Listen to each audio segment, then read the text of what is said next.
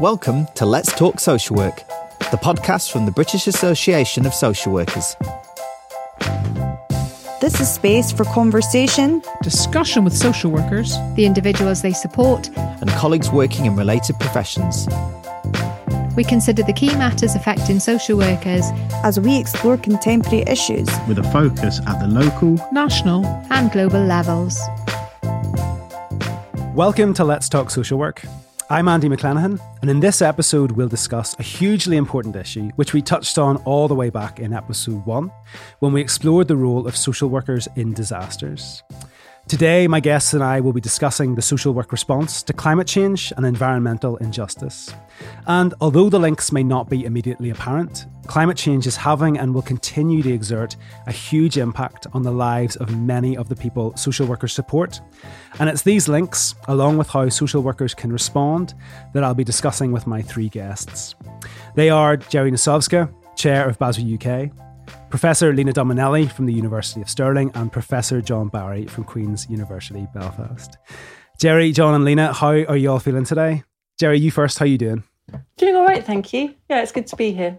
It's good to have you back. You, you were last with us. We were talking about populism in Europe and the social work response. Yes, and that's also quite relevant to the today, I think, as well. And that was, I think, that was back in that was for World Social Work Day. It seems like just a, a, a you know a few days ago, but it was back in March. But welcome, welcome back. Where are you, Gerry? I'm in Cornwall at home at the moment. Lovely, lovely. Welcome. And Lena, how are you doing? Hi, I'm great. Thank you. Yeah. Good. Lena, you were with us for that first episode on social work and disaster. So welcome back. This is now episode 25, which feels like something of a of a milestone. Thank you for coming back. Uh, whereabouts are you right now? I'm actually in Stirling because we've started our um, MSc in disaster intervention and humanitarian aid, which was just an idea at the time you and I last spoke. Oh, congratulations. Well done. That's great. Thank you. That's great. And John, welcome for the first time breaking the Let's Talk Social Work duck. Professor John Barry, how are you doing? That's that's great. Thank you, Andy. I'm uh, doing very well. And greetings from uh, Holywood, County Down. Uh, we often say one L of a town because, as you can tell, it just has not to be confused with the other Hollywood. And it's delighted uh, that I am to be back talking with you, Andy, not least because uh, it's nice to see that our graduates are gainfully employed, given that you had to suffer my lectures on climate breakdown many moons ago. Benefit from massively. Uh, just to the listeners, uh, John taught me undergraduate politics at Queen's University quite a long time ago. It doesn't feel like it, John, but most of 20 years, if you can believe it. Unbelievable. Yeah, absolutely. Yes.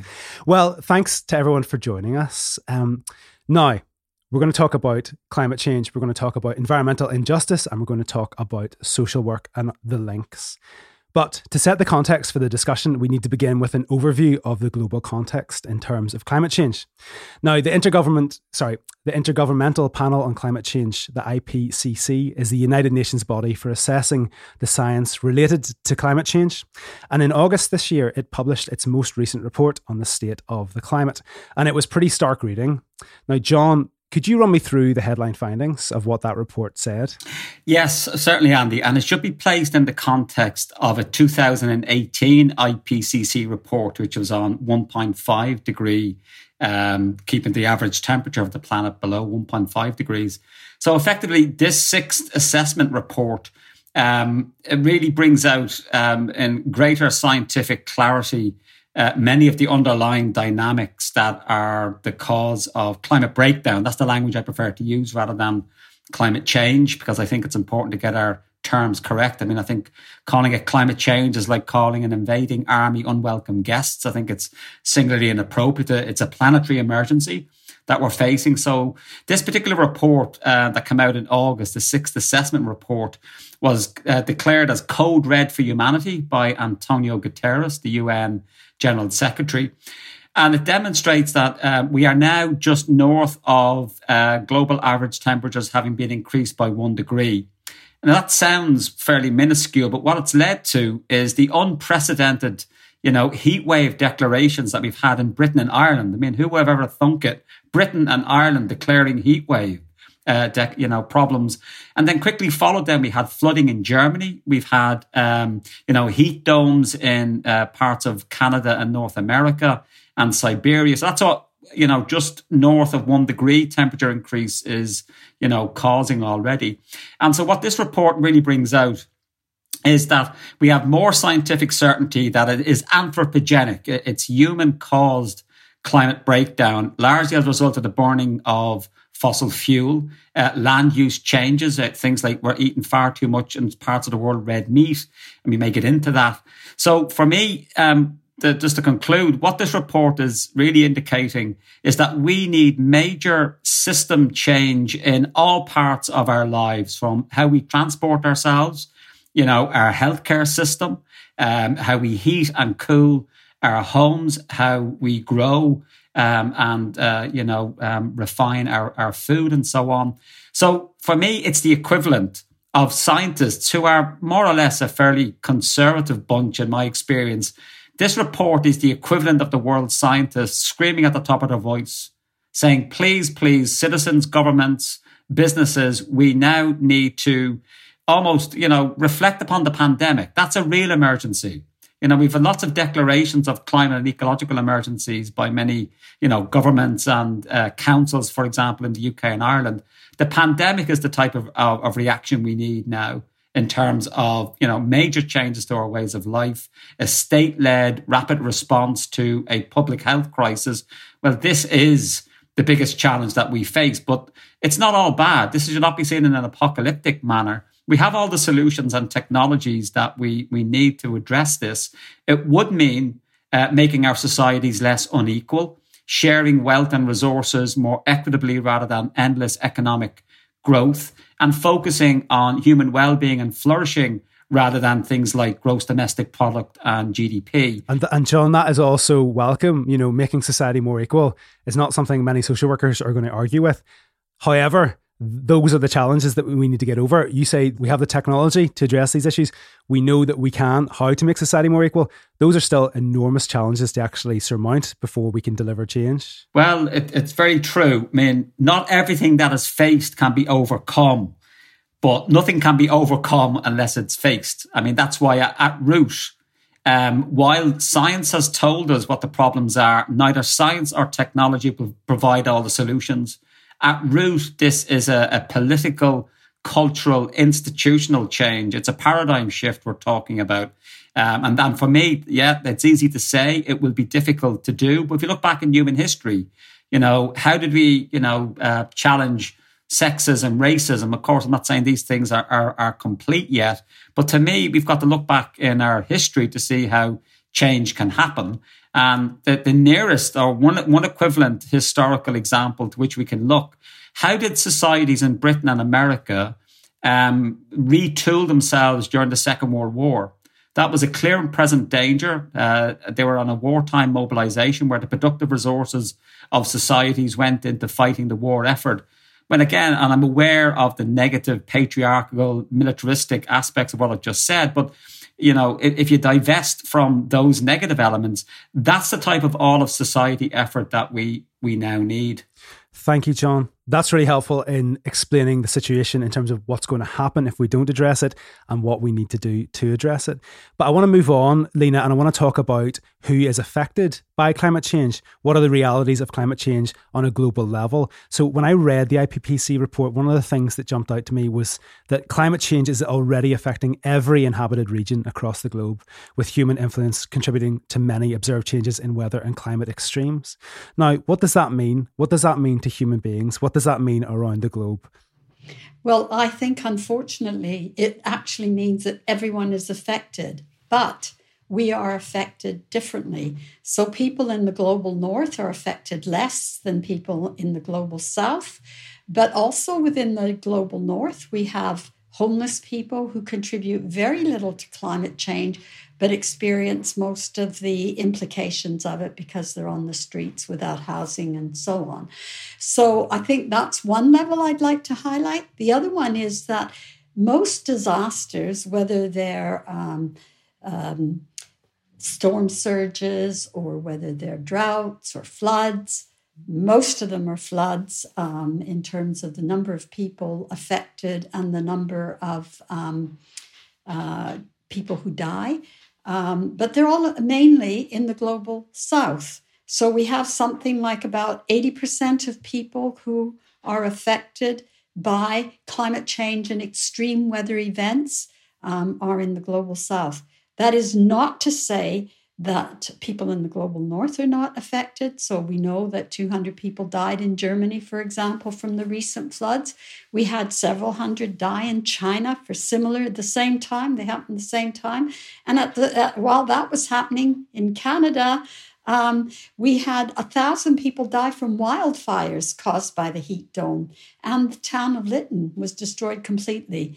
In the global south, Mozambique has floods that destroy virtually everything all the time. And but how much how much more does those wildfires in Canada, the heat dome in the Pacific Northwest, how much more does flooding in Germany register with us than uh, disasters in Mozambique? Given you know we are we are a northern country and we're focused on what's going on at that level. Yeah, I I think we don't pay enough attention to either side. Would be my view. I think we do need to take seriously. Like one of the things that I think is really terrible is that we keep looking at um, the stalemate, as I call it, which is why don't people do something about? Well, John called it climate breakdown. I call it the climate crisis. Um, but why don't people do anything about that? Because we get politicians engaged in a debate about, well, you have a historical wrong to right in the global north. Yes, we do, but we've also moved on from that because the world's worst polluters now, aside from the USA, which is the second uh, biggest polluter, being caught up rapidly by India, it's China, India, Russia, Brazil, Mexico, Indonesia. They're not in the global north. But Lena, if I could just come in there, that might be true on a on a on a total uh, pollution level, but in terms of per capita, I'm guessing that we still are um, performing worse in the global north. Would that not be the case? We are per capita, yes. But again, as I said before, it depends on who you are. If you're rich, like why do we need um, rich space to, people going on space tourism? That's not. It's a it's a claim on us on our air. Yeah. I saw, I, I, saw that William Shatner is going into space today. Yeah, I know, and, yeah, and we're supposed I, to be pleased because he's It's been celebrated. It's been celebrated in the media. It's an absolute. It's and, ridiculous. And that is nonsense. We should not be saying that because we should be saying we have one Earth, and it doesn't matter from the Earth's point of view whether it's created by a rich person or a poor person or an indifferent person. We all have a responsibility, and that's my point. And it's really important that we're all affected. We all have responsibilities responsibilities, but some of us have more responsibilities than others. And that's where I'd say, individually in the global north, we have to be more um, accountable for what we use. So we do have to reduce our consumption of fossil fuels you know, some of the things that we've taken for granted, like traveling whenever we feel like it, everywhere we feel like it, is not good enough anymore because we know, you know, and, and this is where my beef with people who just say it's about his history.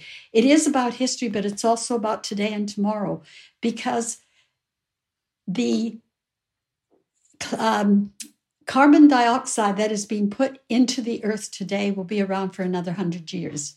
And that is not acceptable. So that's why I, yeah, I do tweet. So I think, you know, we need to start talking about what can we do individually and as a profession to make sure that we all accept the um, responsibility for doing what we can and what our countries can. And I think the other thing we have to argue for very strongly is collective, collaborative action and solidarity at the international level. So, you know, we could have everyone um, out of poverty, not having climate um, crises to face, if we all shared the amazing resources we have for renewable energy and all the green technologies easily with everyone. Thank you, Lena. And we're going to move on to talk about collective action. We're going to move on to talk about lobbying, uh, government, and also uh, action at the global level near the end of the podcast. But I want to talk about also, we've talked about the global implications of climate change, and we have touched on some of the implications uh, at UK level, but I want to dig into that a little bit deeper now. Um, in relation to the impacts on UK and Ireland, according to the Met Office, the UK's climate has continued to warm, with 2020 the first year to have temperature, rain, and sunshine rankings all in the top 10. Now, that's certainly having impacts. I've been thinking about, we, we mentioned flooding. Um, I was thinking about deaths associated with excess heat. Also, impacts in terms of displaced people, climate migrants. Those are going to be issues um, that are going to affect us. Can we, John, first, can you tell us a little bit about how you see things impacting in the UK? I well, I think to reference that report that came out yesterday from the uh, Environment Agency, it was it was basically adapt or die uh, in terms of the types of devastating floodings that we've seen in Germany and other parts of, of Europe.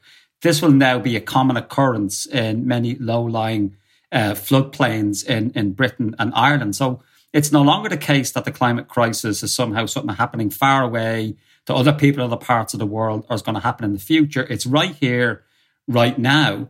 Um, the other issue that you raise is uh, uh, the question of climate refugees, and, and you won't find that term in international refugee conventions. That was that was news to me. I only just realised that. Yeah, you, yes. you you cannot turn up to Belfast City Airport or London Heathrow and say, "Hi, I'm Andy. I'm from Tuvalu low-lying atoll in the southern Pacific and it's now uninhabitable, there is no protections that can be afforded to you if you are displaced as a result of a, of a climatic or weather-related extreme event.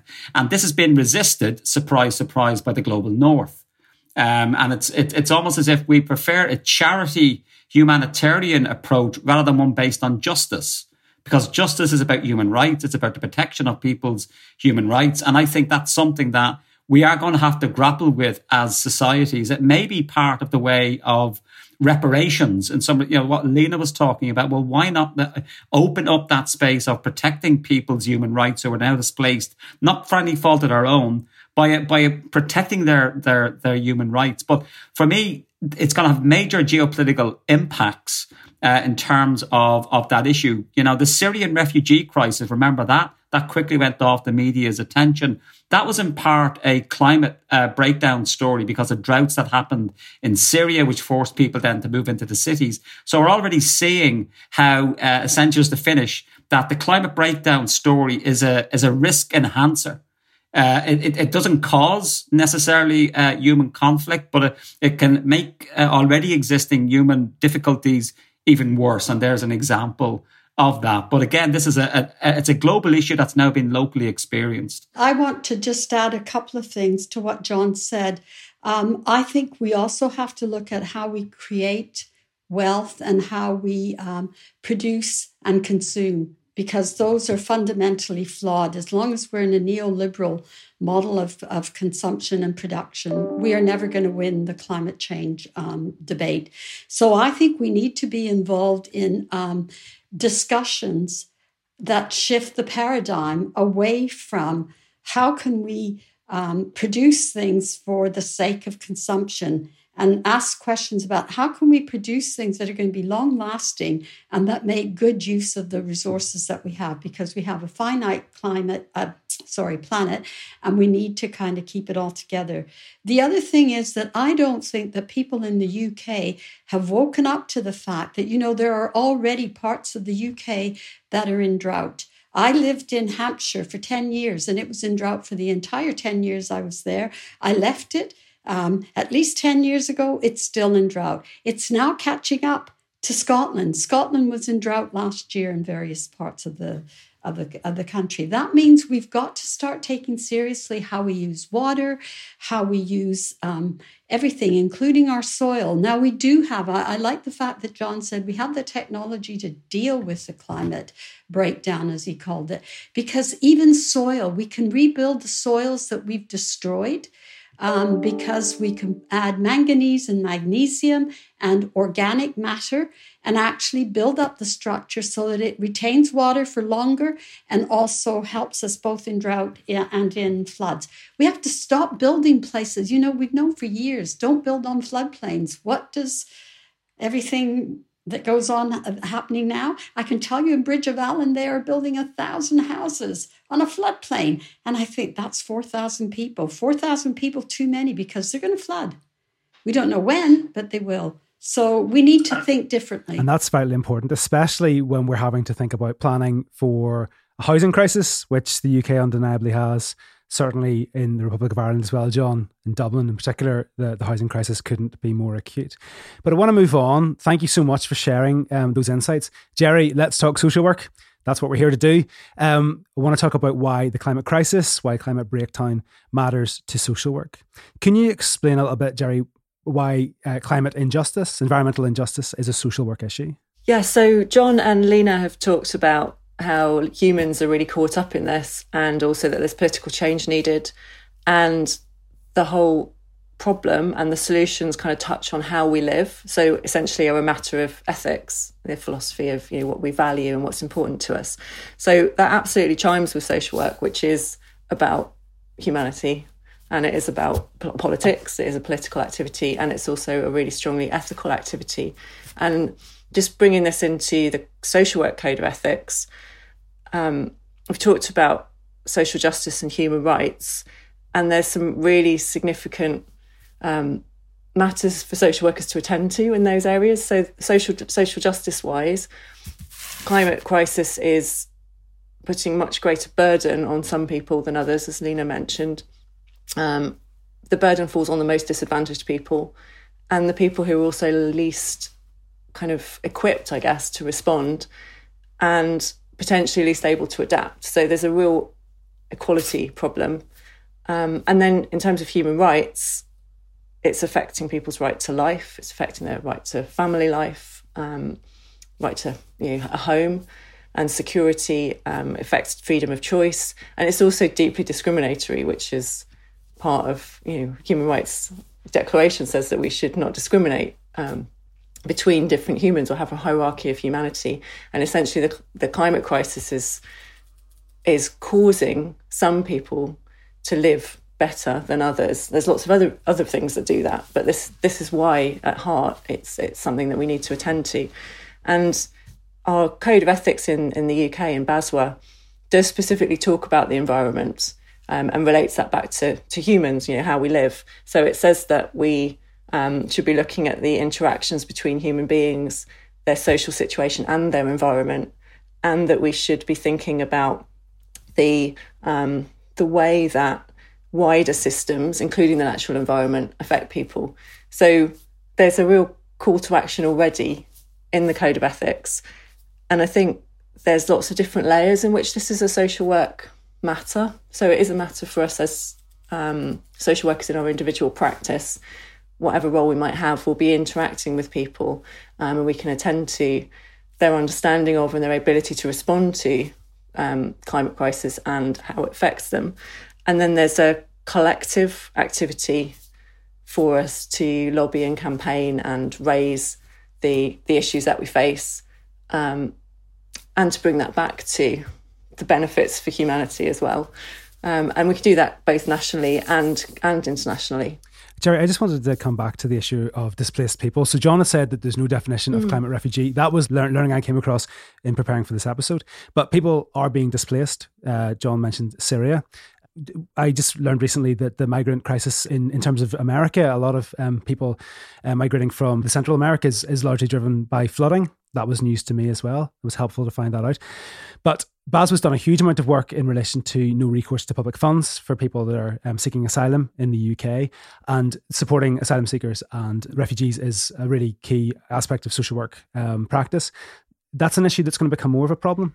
Yeah, I think you're right. And there's there's proactive work that it would be good to be able to do around some of these international barriers and political barriers to people um, being, or being forced to migrate in the first place. You know, it would be good if we could address the problems. Um, and then there's also big barriers and issues around people being able to migrate. Um, I think that those are things that social workers can campaign on. Um, but there's also going to be, as you say, the response to those people who do move, um, because people do move. They're ingenious and wonderful, and they find ways to move. And when when they find themselves here, there's really important work that's needed around um, the practical support and well-being and resource that they need, and also the emotional and um, you know the, the, trauma of having to move and, and, being displaced. So you're right, BASWA has done a lot of work around um, no recourse to public funds in particular, but there's much wider work around asylum seekers, refugees, and migrants, and how how we can support them. And I'd really recommend people to have a look at the no recourse to public fund guidance. Has got some really practical stuff in it. We have great social workers doing really good work with people. Absolutely. Thank you, Gerry. Now, I want to move on to talk about eco anxiety. So, social workers play a key role in supporting people with mental health needs. Um, and I've been reading recently about eco anxiety. A study by the Royal College of Psychiatrists, which I think was published in September last year, it found that about half of its members that were working in the NHS um, confirmed that they'd seen patients during the past year who were, um, quote, distressed about environmental and ecological issues. Now, that rate increased to 57% for child and adolescent psychiatrists in England. Now, it's not hyperbole to describe the climate crisis. We've been talking about a crisis, we've been talking about climate breakdown, and it's an existential threat. But that sort of message can have a big impact on many people and their their mental and emotional well-being. John, I've heard you speak before on, and forgive me if I'm paraphrasing, but on climate change and the politics of hope. You've been seeking to empower people to make change in the face of otherwise disempowering messaging. Can we talk about that? Absolutely. I mean, it's something that, um, as an educator, I'm very privileged that I, you know, see young people every year but for the first time in almost 30 years of, of teaching practice this year, I've had to put trigger warnings on my modules just to uh, alert people to monitor their own emotional reaction because some of these issues, if you're very new to them, can be quite frightening. Um, and certainly, I, I, do think there is a question of without sugarcoating. Um, not only uh, is Gerry correct that people are amazingly resilient, but but also that we can cope with distressing issues and work our way then through it. But for me, it is that it is about then how do we generate um, hope? And I begin from the proposition that you know for a lot of young people, it's easier for them to imagine the end of the world than the end of capitalism. And that to me is a, is a terrible statement to make in our current culture, the lack of political imaginary that we can redesign and retool and repurpose our economies and societies, that their, their health imparting, their inequality producing, that we're moving away from a, a dig and gig ecocidal economy that we have the science and the social science for to a care and repair one. And for me, how we generate that, that hope is through agency. And that agency has to be collective as much as, as individual. This is a political project in terms of people not individualizing responsibilities. I think there's a there's a danger of the kind of recycling, individual carbon footprinting kind of model, which was invented by British Petroleum, the big fossil fuel company, by the way. So for me, hope is generated through agency. It's generated through people taking action, clearly becoming aware and, and taking whatever action they feel possible, but not to dwell either in that it's all their responsibility because you become overwhelmed. This is a shared collective project. And it, there are structures that are causing these problems. It's not individual malfeasance. You know, many people are locked into, you know, fossil fuel based behaviors because there's no public transportation. They have to drive a car and so on. So for me, we begin with knowledge. I, I think injustice is at the heart of this in terms of wherever you find unsustainability in how we treat the earth, you will invariably find human rights abuses and injustice. And so it's the conjoining of social and ecological justice, which is where I think, you know, just to finish, social work along with trade unions, um, along, I would say, with faith communities, political parties, community groups, sports groups, we are going to need a whole of society collective effort in terms of being able to learn from each other and, and help each other. So I think that idea of partnership working, uh, because it's unprecedented that we're, we have to go fast and move very, very quickly. And we're best doing that together. Uh, as opposed to alone. So we need a political, not individualized response. And I think that's where hope is generated. But what maintains the hope I think, as a political scientist, is that sense of a burning injustice. That is the only thing that has ever shifted the dial historically in making our societies better. And I do think in the planetary crisis, we have an intersectional coalescing of multiple injustices that we can solve at the same time, and we must. And I suppose when you look at you know grassroots movements, there is Extinction Rebellion. There's also the what is it, Insulate Britain, which is attracting a lot of attention at the moment. But compare that to the likes of Black Lives Matter, which is you know a huge movement uh, and a much much needed movement. Similar um, focus on ecological catastrophe. It, it's it's not comparable Uh, I wouldn't. I wouldn't suggest. No, I mean, but but there is a conjoining already happening between you know the Me Too movement, the Black Lives Matter, uh, decolonizing our, our curriculum, the whole issue of of statues in our public places, because you know at the heart of the history of this is colonialism and imperialism. Uh, as well as carbon consumerism and capitalism, and that's not too many C's to throw into the mix. So it is about saying how does Black Lives Matter connect to this. And you see this, for example, in America in the Sunrise Movement and, and a lot of excitement around, you know, young Democrats like Alexandria Ocasio Cortez who are able to identify, you know, racial injustice along with the Green New Deal and that hope for a better future in America, which is also about addressing racial inequalities because there's issues of class, of gender inequality as well as race, uh, also at the heart of this you know, it, it, addressing the planetary crisis is not a gender free zone. It's not a class free zone, and it certainly isn't a race free zone.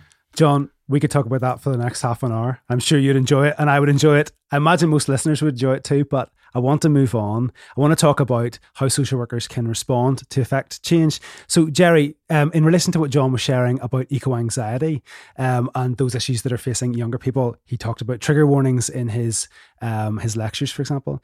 How can that knowledge uh, that John has shared, how can that affect social work practice? I was really interested in in that um, the thinking of the politics of hope because I think social work is ultimately a hopeful profession. It is about change. The idea, the basis of it is that people and situations can change. And so for social workers in, encountering people who feel stuck or trapped, um, or who feel like that themselves, I think that is something to really come back to that we, we have really strong evidence and experience uh, that people and situations do change.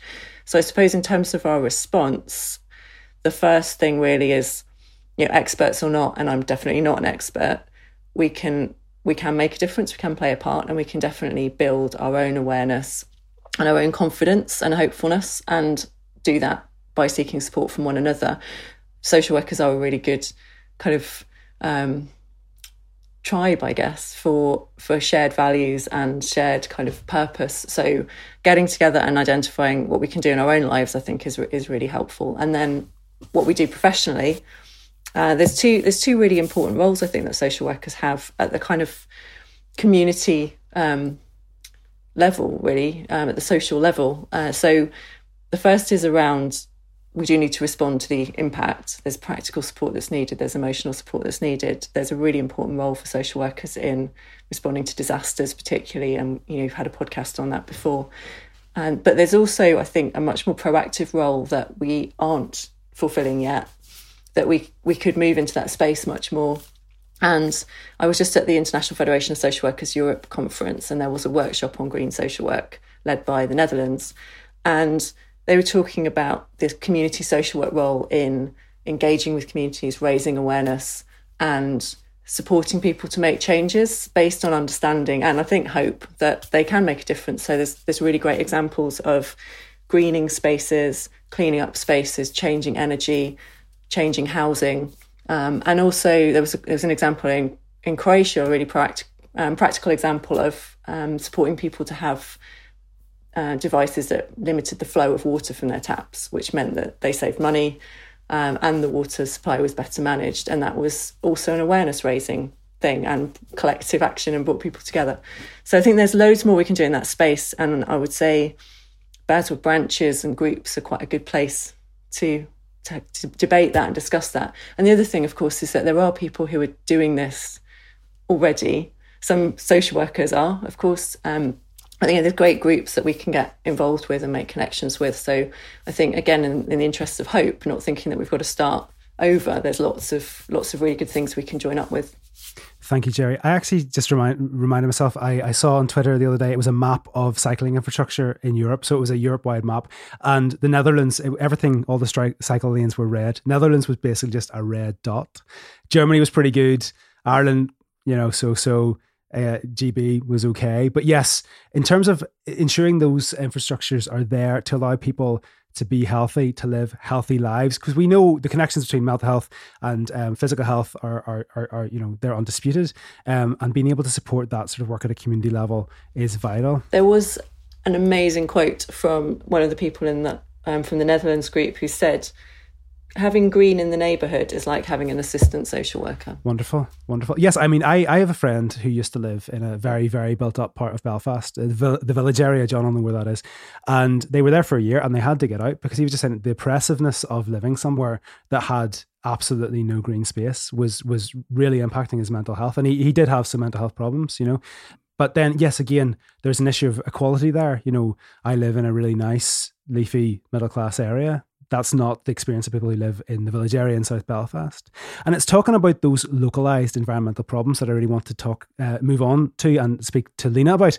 You know, I'm thinking about Lena air pollution in particular. So I've read a couple of UK based studies which indicate that people in more deprived areas are at far greater risk of air pollution, despite having contributed least to the problem. And you were talking about that earlier about how often the people that contribute the least are the ones that suffer the most. How can social workers respond at a practical level to those sort of localized environmental problems?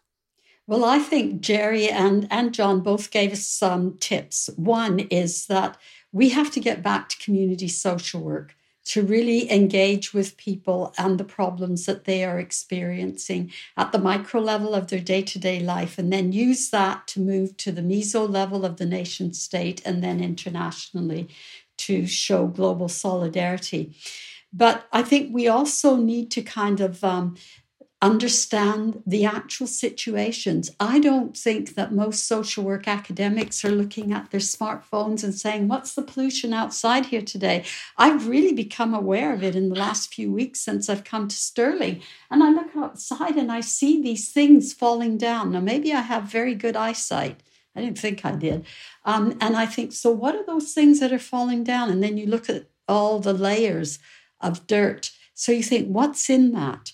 And we as social workers don't really think very much about what's the chemical composition of that dust that I'm breathing in. Because if it's falling down, you're breathing it in as well.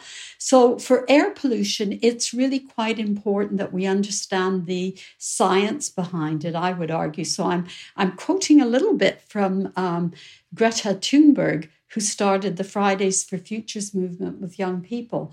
And um, I think that air pollution then goes and affects the soil and the water as well. So it isn't just limited to air pollution because if it's got heavy metals in it, which is what I suspect, so I've been telling my students, we are going to start a movement here in Stirling when I come up to look at what we can do to do something about this pollution that is dropping from the sky 24 7. Because even at night, and I have good places to compare it to. I cannot see the sky or the sun or the moon very often in, in, in, in Stirling when I've been here. So that's one thing we've got to do. Get back to our community social work roots where we become referral agents to everyone else. So that's one of the things we have to do because we don't know all the things we need to know. But we can lobby, politicians and other people as social workers so we can lobby for clean air. Because again it's the people who live in the poorest areas including the poorest areas of Scotland. So go to Grangemouth go to Falkirk. Don't go to Stirling in the middle of Stirling because that's where the better off people live and I'm sure I keep thinking if I go to the middle of Stirling, will I find the air is better? Will I notice when I notice out here where I am near the university? And it's not that far from the hills. So that's another question. The other one is we have to go back to our mobilization skills to sort of say, okay, besides air pollution, what else is it doing? If it's falling in the water, is it causing us to lose lose um, biodiversity in our streams, like the trout and the salmon and everything else? So that's another question that I think we should be asking. And then what about agribusiness, which is adding to the pollution in the sky and in the soil and in the water by discharging all its effluent into that area. What can we as social workers do? Well, we can find out what the people living locally know about those areas because they know what the problem is as well as how it is impacting on their lives. And we need to start recording those things and being researchers of everyday life, I would argue, um, to mobilize people effectively at the micro, meso, and macro level. And I also think that we need to kind of like think about do we just accept that the biggest polluters of our air are kind of like the big heavy industries, smelting. Um, we don't do a lot of it now, but we do a bit. Um, um, burning, uh, sorry, mining coal, and the government wants to open another one in Lancaster. And I think, oh, no, not really. Um, but are we right to kind of like send it abroad and ask the Chinese to get their um, uh, carbon footprint up? Well, I don't think so. So we need to start looking for new ways of thinking about the interconnections and the interdependencies that we have at the level of everyday life across the world. And then I think people will be able to understand it because we can help them relate it to what they do every day. And this can range from recycling to not consuming to um, saying everything must have, except there are some things that we do need fossil fuels for, and that is for some medicines we need petroleum and, and, and oil. But for most things, we can have alternatives to that. So I would like us as social workers to focus on alternative ways of meeting our human needs, ways that A, do not cost the earth, B, do not increase environmental racism either within country or across countries, and um, that actually do not ask women to waste a lot of their lives and their eyesight and everything else, kind of like doing very small um, scale stuff to produce the um, things that we need for our computers and our um, smartphones and everything else. And they're mainly in the global south. So I think that social workers have a huge task because we understand people's everyday lives. So we have to link that with the science and also with uh, John's point about hope. Without moral hope, we have nothing because we will just crawl into a hole somewhere. Thank you, Lena. Thank you, Lena. That's incredibly helpful. And then it's moving on to, to discuss those global uh, those global intergovernmental uh, issues. Now, one of the reasons we're making this podcast when we're making it is because the uh, COP26 um, conference is being held in Glasgow from the 31st of October to the 12th of November. I don't know if everyone else knew this, but COP is Conference of the Parties. I'd heard about all the COPs. I didn't actually know what it stood for. Uh, John is nodding, Lena's nodding. I didn't know. Um, right. But in terms of delivering change at, at governmental level, um, Gerry, I want to talk about what BASW is doing and what it can do more um, to affect change at governmental level. So, talking about the UK government. There is aspects of policy making that would affect environmental uh, justice at devolved level, but thinking about the UK level, the Westminster government, what is BASW doing to challenge Westminster government? I think the influence that we have to change politics um, is is a collective influence. I think you know what John said was about system change. That's what's needed, and BASW is um, is a change agent in that sense. We're trying to make changes for a better society as part of our mission. So, I suppose in terms of the collective action that we're doing, we are responding. I think we would say I would say we're responding still more to the problems that are in place, like um, the inequality that's that this is exacerbating and the poverty that this is exacerbating and the issues around migration than we have necessarily done the proactive lobbying about what's needed specifically for the climate um, and specifically to respond to the climate crisis and, and, proactively reduce that. We have got a sustainability, environmental impact, and climate justice statement that we just put out, which built on our sustainability statement. So, the sustainability position statement that we did was really about how we internally act and how we work sustainably in BASW. I think it does start with us, but we have to go much further. The statement that we put out in August, just before our annual general meeting, is about how we um, engage social workers in this and build collective voice, and that will give us a, a lot more scope to lobby and campaign. Um, I think there's an education element in that, and then there's a kind of getting people together element. In terms of our influence in Westminster, we have a parliamentary officer who goes into Westminster. We have really good links in there. We have um, a um, role in the all party parliamentary group for social work. So there are definitely forums and ways in for us to talk about this. I think traditionally we've tended to talk to the ministries that respond to um, adults and children's social care rather than to the business ministry or to the climate ministry or to the environmental ministry, you know, um, which, whichever particular configuration or, or, names they have at the time. But those, those departments that relate to um, the economy and the environment and technology and business. I think we could do a lot more there. The biggest influence I would say that BASW has is as the UK member to the International Federation of Social Workers. So we um, we represent the UK both in the Europe region and then globally. And I think the International Federation of Social Workers have real scope to bring social workers together and to have a really strong voice and build influence. And that is definitely happening. I think that's a very hopeful thing. Uh, so we just had, um, just as we're recording this, we just had the International Federation of Social Workers Europe meeting, and Europe has agreed to put climate change and climate crisis onto our work plan so that we can do much more collectively to share learning and develop activism and develop actions across our region. We also have to attend to something that came up, which is about the discrepancy between Europe and other regions globally. Um, so have dialogues with other regions, and that's something that the executive for Europe is going to be looking at. But also, even more significantly, IFSW Global has a representative to the United Nations. Um, we have um, a lot of work that's going on globally to support the Sustainable Development Goals. Um, we have really good um, and, and growing ways of sharing learning from different places. So, for example, in India, there's really um, great expertise, as I understand it, around reforestation, which we definitely need um, over in Europe. So it's kind of making those links as well. Um, and as well as IFSW having the opportunity to influence COP, we also have jointly with the UN a summit. Oh, tell me a bit more about that. So yeah, IFSW and the UN Research Institute for Social Development are holding the summit next um, June into July, which is about co-building a new eco-social world, and that's got partners signed up from lots of different professions and um, parts of society, parts of global society, like million, representing millions of people. IFSW itself represents millions of social workers.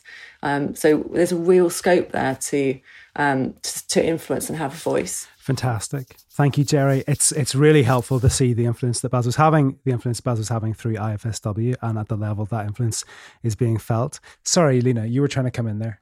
Um, I would also like to have the opportunity, if you can bear it, to talk about COP26 because I'm going and I represent social work there and have done since uh, the year dot. Oh, yes, of course. Please do. I've been representing social work and I got together with IFSW, ICSW, the International uh, uh, Council for Social Welfare, and IASSW, which is the Schools of Social Work um, back in 2009 in Copenhagen, and we got together to have the first conference on um, climate change for globally for social work.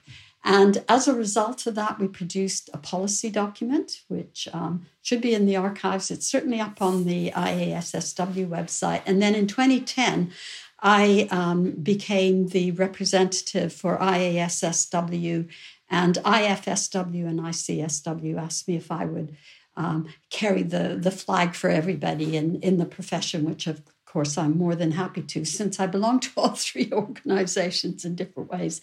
Um, but this year I am taking, because children were the people that are the most affected. I am taking the, the voice of children. So I'm going to be going there with children from a local school to talk about what do children know about climate change? Where do they learn what they know? And what can they do about climate change? And this is uh, children from age 13 to 18. The other thing I'm doing is I've been given permission to have a um, um, an, an, exhibition for social work on the invisibility of social work and climate change debates and discussions. It's not like uh, you were saying, Gerry, we do do a lot of things, but nobody knows about them. So that's another thing I'll be doing. I'll also, because I'm working with UNICEF on climate change risk to children, and they mean anybody under 18. So we've got a big research and a transdisciplinary research project on that. So we'll be talking about that through the UNICEF link.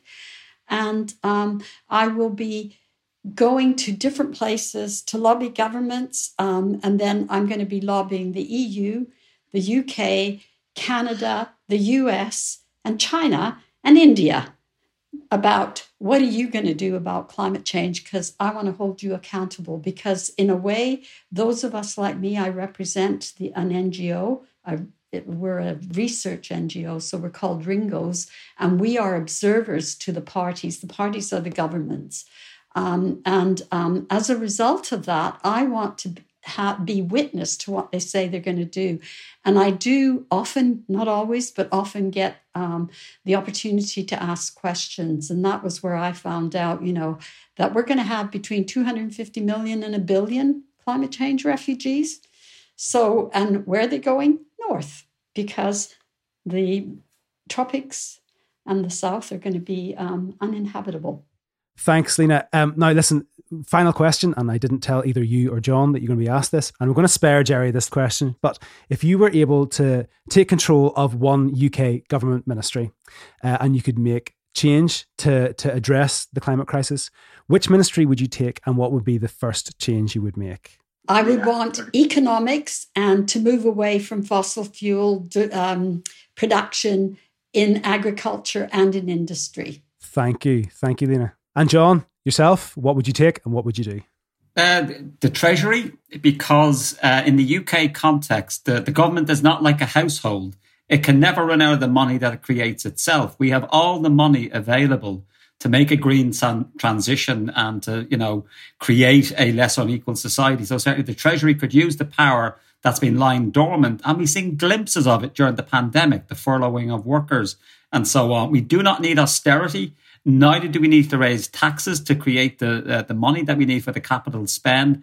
And I would also change the ridiculous ways in which the green book that the Treasury uses to vet public funding doesn't take into account the climate risks and the public health benefits of many of the changes that we've talked about. It is completely ill equipped for the challenge that we faced. And I would make uh, short work of it if I was the Secretary of State for the Treasury.